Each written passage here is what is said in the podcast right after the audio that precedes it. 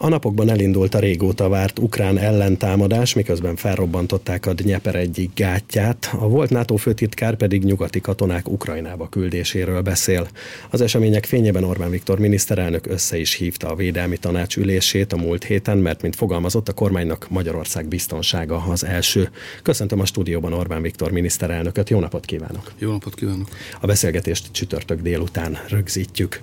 Magyarország biztonsága szempontjából mi az, amit ezekben a napokban, hetekben kiemelten figyelni kell, mert a harctéren úgy látszik, hogy az eszkaláció irányába haladnak a dolgok. A háborús helyzet egyre súlyosabb, sok a kiszámíthatatlan elem. Ilyenkor a Magyarország biztonságáért felelős szervezeteknek és vezetőknek folyamatosan készenlétben kell állniuk, akármi is történik, akcióképesek legyenek. Ezért a Védelmi Tanácsülésén konkrét feladatokat adtunk a hadügyminiszternek, vezérkari főnöknek, meg a belügyminiszter úrnak is. Azt hiszem, hogy amit meg lehet tenni az ország biztonságának érdekében, azt megtettük. A diplomáciai munkánkat is erősítjük. Az esélyek itt azért nem szárnyalóak, tekintettel, hogy Európában egy háborús pszichózis van. Az a többségi álláspont, hogy ezt a háborút le lehet zárni és el lehet dönteni, meg lehet oldani a harctéren. A magyar álláspont az, hogy ennek a konfliktusnak nincs megoldása a harctéren. Vissza kell venni a katonáktól a események irányítását, jöjjön megint a diplomácia, tárgyaljanak a politikusok, legyen tűzszünet, és közben induljanak meg a béketárgyalások. Ez az érdeke szerintem a világnak, Európának és benne Magyarországnak is. És azt se felejtsük el, hogy ha béke lesz, de legalábbis tűzszünet, akkor az infláció is vissza kanyarodik a megszokott kerékvágásba, talán még el is tűnik. A helyzet súlyosságát az mutatja leginkább, hogy az amerikai elnök már arról beszél, hogy nincs abban kivetni való, hogyha Ukrajna urántartalmú lőszereket kap az Egyesült Államoktól, mire az oroszok elnöke meg azt mondja, hogy hát ami az adjon Isten, olyan a fogadj Isten, két atomnagyhatalom urántartalmú lőszereket akar bevetni Magyarország szomszédjában, néhány száz kilométerre a magyar határtól. Hát ebből láthatjuk, hogy a helyzet az a minden korábbinál súlyosabb.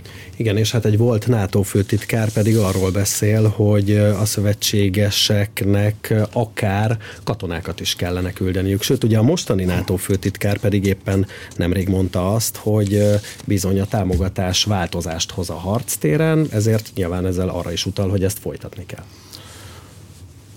A NATO eddig óvatos volt tulajdonképpen a NATO álláspontja és a magyar diplomácia álláspontja az egybeesett, hiszen a NATO úgy döntött, hogy nem vesz részt ebben a katonai konfliktusban. Tehát a NATO, mint katonai szövetség nem küld fegyvereket Ukrajnába, és nem is tervez semmilyen katonai lépést a, ami történik, fegyverszállítás, információátadás, az ukránok katonai támogatása, az mind tagállami hatáskörben megszületett döntés. Tehát ma igazából a magyar álláspont és a NATO álláspont van egymással átfedésben, és ettől tér el az összes többi háborút támogató államnak az álláspontja, akik messze túlfutnak a NATO álláspontján. De egy másik alkalommal, talán egy kifejtősebb beszélgetésben lehet arról gondolkodni, hogy észszerű volt-e az a katonai stratégia, amelyet a háború elején az európaiak Magyarország ellenkezése ellenére választottak. Ugyanis azt választották, sőt többről van itt szó, mint Európáról, a nyugat mondjuk úgy, azt gondolta, hogy katonai értelemben le lehet győzni úgy az oroszokat, hogy az ukrán katonák harcolnak, a nyugati katonák nem avatkoznak be, csak fegyvereket, eszközöket és információkat adnak át. Nekem mindig is kétségem volt afelől, hogy egy ilyen típusú hadviselés az katonai értelemben sikeres lehet-e.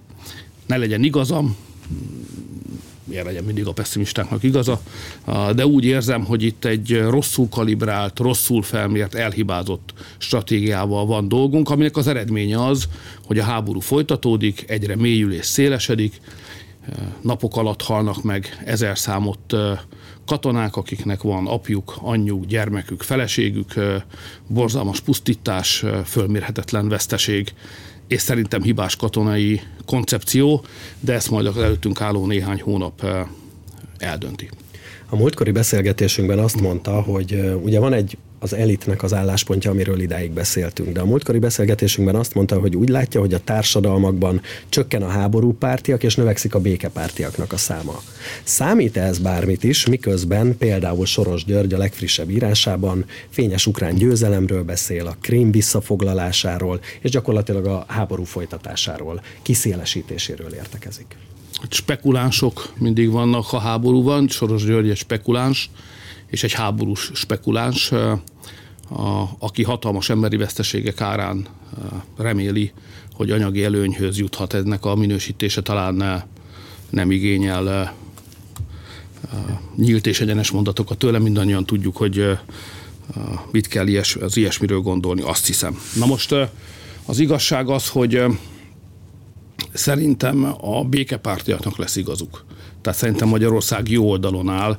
Nem csak a Magyarország érdekének beazonosítása, akkor jártunk el helyesen, tehát nem csak az szerint és ott állunk, ahol az Magyarországnak érdeke, hanem erkölcsi szempontból is helyesen jártunk el, amikor a béke mellett tettük le a voksunkat, és biztos vagyok benne, hogy a végén, ez akár néhány hónapon belül nyíltan és nyilvánosan is bekövetkezhet, a háború pártiakkal szemben, háborúpárti többséggel szemben a békepártnak, a kisebbségnek, a békepártiaknak lesz majd igazuk, és az ő véleményük általánossá, de legalábbis többségivé válik majd a nyugati világban. Minden mindennel összefügg, ezért nem tartom a háború szempontjából jó hírnek, sőt aggasztónak érzem, hogy az Egyesült Államok volt elnökével, Donald Trump elnök úrral szemben eljárást indítottak Amerikában, mert ha van a nyugati világban ma olyan ember, aki ezt a háborút meg tudja állítani, és békét tud teremteni, az, az Egyesült Államok volt elnöke Donald Trump, és Magyarországnak érdeke az lenne, hogy az Egyesült Államok élén is egy békepárti ember álljon, egy békepárti politikus vezesse a világnak azt a részét is. A háborúpártiak, különösen az amerikai soros birodalom, mert nehogy azt higgyük mi magyarok, hogy csak nekünk jut ki a jóból, jut azokból, jut abból az amerikaiaknak is. Tehát az amerikai, a soros birodalom amerikai lába gőzerővel támadja Donald Trumpot, és mindent megtesz annak érdekében, hogy megakadályozza az elnökké való megválasztását. Ugye említette már, hogy van azért a háborúnak gazdasági következménye is, és azt mondta az imént, hogy az infláció az azonnal mérséklődne, és hosszú távon akár el is tűnhetne, hogyha a tűzszünet lenne. Ugye a múltkori beszélgetésünk óta napvilágot láttak a legfrissebb adatok, májusban 21,5 százalékra mérséklődött a pénzromlás üteme. Ez jobb egyébként az elemzői várakozásoknál, még, viszont még mindig 20 százalék fölötti érték. Lehetőséget ad ez már az infláció elleni harc mérséklésére, vagy például az árstopok kivezetésére, bevezetésére, vagy ezzel még azért várni kell? Óvatosnak kell lennünk. A kormány világos vállalást tett. Egy nagyon nehéz helyzetben tettük ezt a vállalást.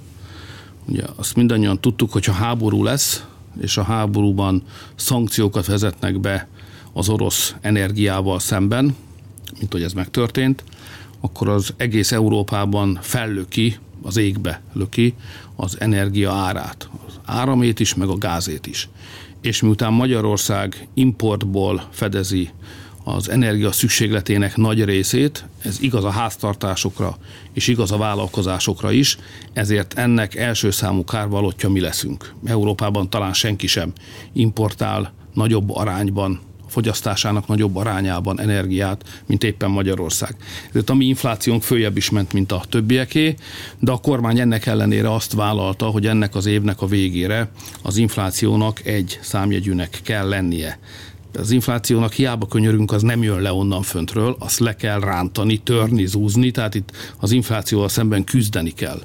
És le is fogjuk törni az inflációt, ezért vezettünk be számos intézkedést, aminek anti-inflációs hatása van, valamit még fönn kell tartani, valamit már ki lehet engedni, kell újabb intézkedéseket is hozni. A dolog lényege, hogy az egészből végül is Magyarország úgy jöjjön ki, hogy az év végére az infláció nem lehet 10% fölött, sőt érezhetően 10% alatt kell lennie. Ezt a logikát követi egyébként a költségvetés, a következő évi költségvetés is, amit benyújtottunk a parlament elé.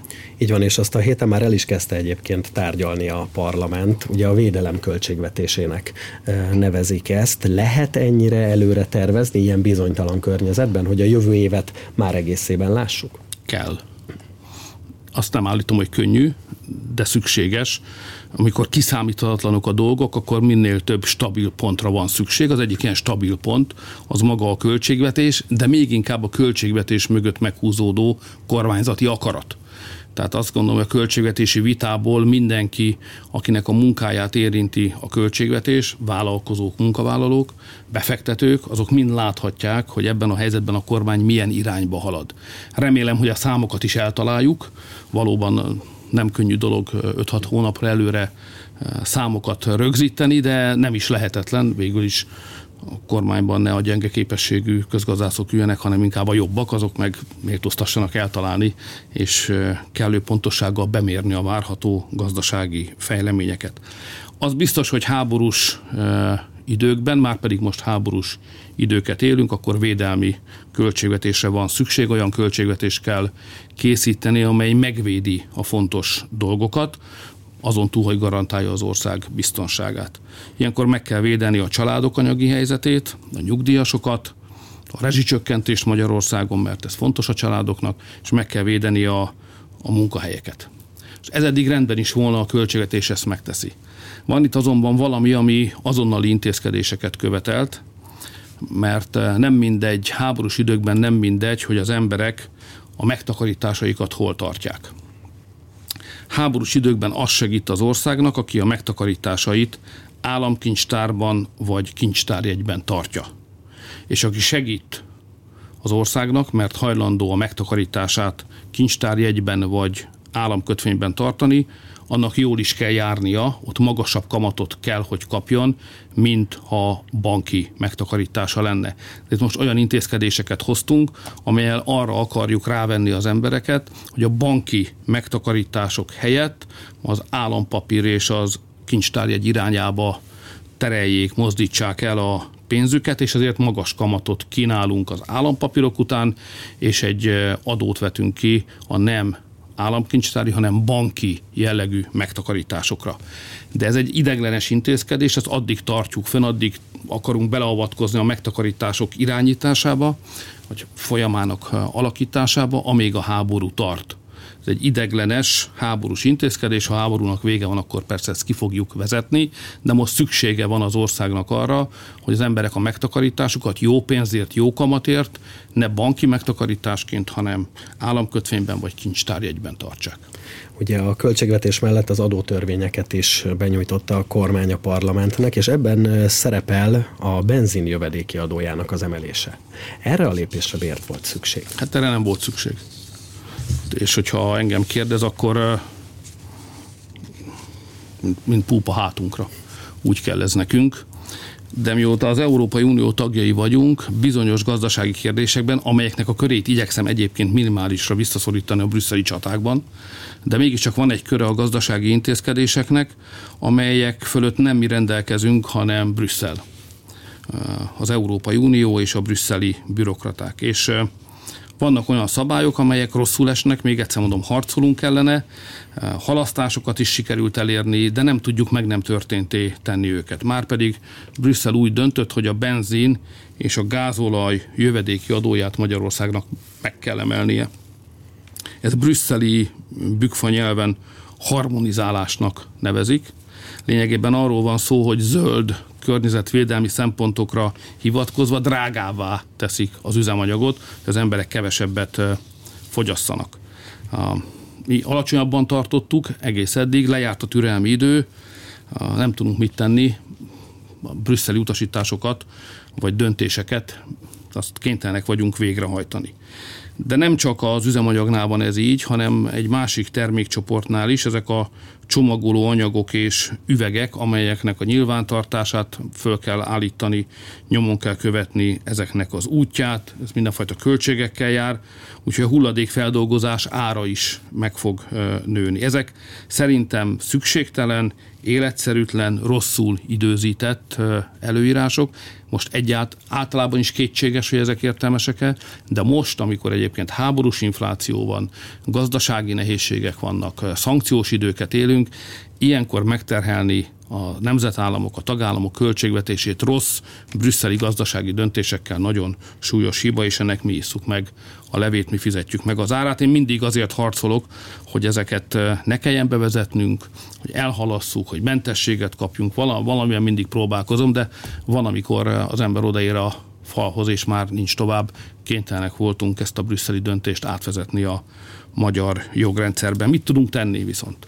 Miután a gazdaságot ez mind gyengíti, és a háború maga is legyengíti a nemzetgazdaságokat, kimeríti a vállalkozásokat, ezért eh, megpróbálunk eh, újabb dinamikát, meg energiát, eh, lendületet vinni a magyar gazdaságba, és a Brüsszel által kikényszerített rossz döntések ellensúlyozására is gazdaságvédelmi akciótervet készített a kormány. Ezt megalkottuk, utolsó simításokat végezzük rajta. Jövő héten kormányinfo keretében valamikor Gulyás miniszter úr a szokott rendben ezeket ismertetni is fogja. Ezek azok a gazdaságot támogató, meg az embereket is támogató intézkedések, amelyekkel ellensúlyozni akarjuk a rossz brüsszeli utasításokat. Van még egy brüsszeli döntés, amely ellen hát majd kiderül, hogy harcol-e a magyar kormány. Ez pedig ugye a tagállamok belügyminiszterei egy kötelező migránskvótáról szóló tervezetet fogadtak el a múlt heti ülésükön. Éppen aznap egyébként, amikor egy Svédországból érkező szíriai migráns késeléses támadást hajtott végre Franciaországban. Ugye a döntés szerint, hogyha egy tagállam nem akar migránsokat befogadni, akkor fejenként ilyen nagyjából 8 millió forint megfizetésével kiválthatja ezt. Beszéljünk először a döntésnek a tartalmáról, hogy elfogadható ez Magyarországnak, hogy fizet a befogadás helyett. Nem fogadható el természetesen, ezért Magyarország és Lengyelország a döntés ellen szavazott. Puha nemet, vannak a nemzetek karakterei között különbségek, puha nemet mondott Szlovákia, Bulgária, Málta és talán Litvánia. Tehát több ország is jelezte, hogy nem ért ezzel egyet. Nem is, akarom, nem is akarjuk ezt végrehajtani. Végül is egy nagyon kellemetlen fordulattal állunk most itt szembe. Az elmúlt években lépésről lépésre haladva úgy éreztem, hogy sikerül teret nyitnunk a józanész előtt, és át tudjuk fordítani a brüsszeli döntéshozók figyelmét a kötelező szétosztási migráns kvótáról a határvédelemre mert nem úgy kell megoldani ezt a helyzetet, hogy szétosztjuk a migránsokat, hanem úgy, hogy megvédjük Európa külső határait. És így ebbe az irányba is haladtuk. Én úgy érzem, hogy meg is nyertük ezt a csatát már. És egyszer csak most jön egy döntés, elég pucszerűen és gyorsan, amely azt mondja, hogy amelyik ország nem enged be migránst, arra erőnek erejével rájuk fogják őket kényszeríteni. És a következő, hogy mennyit fognak ránk kényszeríteni. Most ezt ők döntik el. Tehát olyan szabályokat alkotnak, amelyek föntartják Brüsszelnek azt a jogot, hogy ő mondja meg, hogy mennyi eh, migránst oszt szét. Most nehéz elképzelni, hogy hogy történik majd ez. Mondjuk, mondjuk ott vannak Németországban ezek a migránsok, és akkor mondjuk azok nem akarnak persze ide jönni, meg is teszek mindent, hogy ne akarjanak, de nem is akarnak maguktól sem, mert úgy gondolják, hogy Németországban talán több pénzhez jutnak, és fogják, és akkor összegyűjtik őket. És akkor beteszik őket Németországban, hogy vagonokba, és akkor áthurcolják őket hozzánk, itt meg kirakják, és meg itt fogjuk őket tartani. Tehát az egész, ezt elgondolni is rendkívül életszerűtlen, és ellentétben van az emberi természettel, meg a humánummal. A mi emberi érdekeinket is, jogainkat is sérti, meg a migránsokét is. Egy nagyon rossz megoldás, nem véletlen, hogy hosszú évek óta harcoltunk ez ellen. Itt van a baloldal azt is letagadta, hogy van ilyen szándék egyébként Brüsszelbe, csak aztán ugye csak kilóg a szőrös lóláb előbb vagy utóbb. E, most is ez történik. Szerintem van összefüggés a között, hogy éppen a napokban adta át Soros György a birodalmának irányítását a fia számára, aki meg is mondta, hogy ő sokkal direktebben akar politikát csinálni, Amerikában is, meg Európában is. És szerintem a soros birodalom lendült itt ellentámadásba, azt is mondhatnám, hogy soros birodalom visszavágott, és egy putszerű, nagyon gyors döntéssel lenyomták az európaiak többségének a torkán ezt a kötelező migráns kvótát, amit nem áll szándékunkban végrehajtani, és keressük, keresem a módját, egyeztetek más országokkal is, hogy hogyan tudnánk megoldani, hogy nekünk ne kelljen ezt a szabályt végrehajtani. Igen, mert ugye a belügyi biztos azt mondta, hogy ezt mindenkinek, tehát aki nem szavazta meg a tanácsban, annak is végre kell majd hajtani a rendelet hat- hatályba lépése után. Arról volt egyébként szó, hogy a határvédelem az miért nem számíthat szolidaritási kategóriának. Azért is kérdezem, mert ugye szerdán több ember, 79 ember meghalt Görögország közelében egy felborult hajóbalesetben, amikor illegális bevándorlók akartak átjönni a tengeren. Tehát ahelyett, hogy a, elfogadnák, hogy az Európa külső határainak védelme az költségekkel jár. Mondjuk Magyarország esetében már több száz milliárd forintot fordítottunk kerítésépítésre és határvédelemre, és ebből vállalnának át terhet a brüsszeliek, és könnyítenék meg a mi dolgunkat, ehelyett bennünket büntetnek meg. Azt kell mondanom, hogy ráadásul ugye ez a soros birodalom az egy messze szét terjeszkedő, húzódó nagy hálózat. Ugye ebben a migráns világban is ott vannak mindenhol, éppen ők szervezik és ők mozgatják az egész migrációt.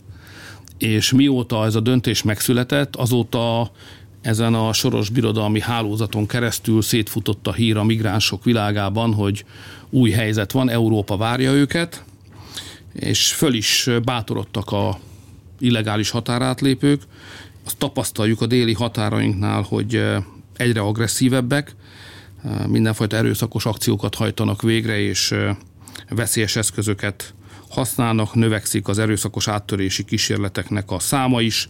Tehát arra kell fölkészülnünk a nyáron, hogy a soroség föllázítják a migránsokat, és egy komolyabb offenzívát kell majd visszavernünk a nyár során. Beszéljünk még röviden a döntésnek a körülményeiről is, mert ugye ön is említette, hogy ez egy pucsszerű döntés volt, és Rétvári Bence, a belügyminisztérium parlamenti államtitkára, aki ott volt ezen az ülésen, ő is azt mondta, hogy a végleges szövegtervezetet fél órával azelőtt kapták meg, hogy szavazni kellett róla. Lehet ennyi idő alatt megalapozott döntést hozni, vagy mi egyáltalán az oka annak a gyorsaságnak, amivel ezt el akarták fogadtatni?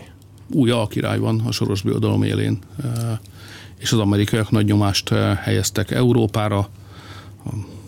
Európa hosszú ideig hezitált. Azt mindenki látta, hogy a német migrációs politika sikertelen volt az elmúlt időszakban. Majd megoldjuk, mondta a kancellárasszony.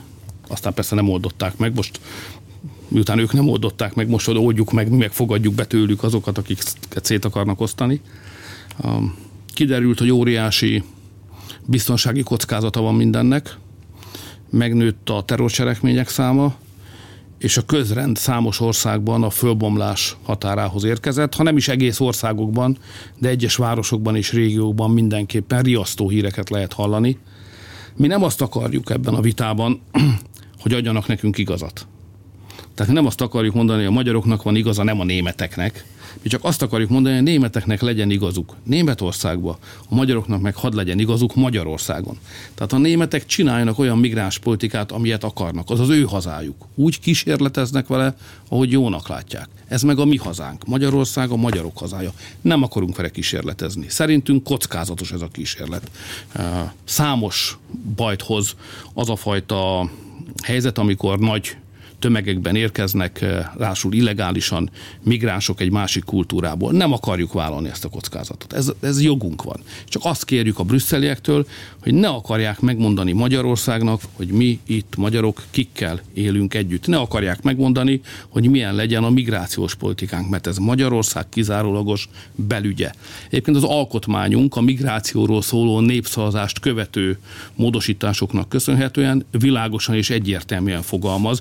Ezek a brüsszeli döntések, ezek a magyar jogrendel nincsenek összhangban. Az orosz-ukrán háborúról, a magyar gazdaság helyzetéről és a kötelező migráns kvótáról is kérdeztem az elmúlt fél órában Orbán Viktor miniszterelnököt.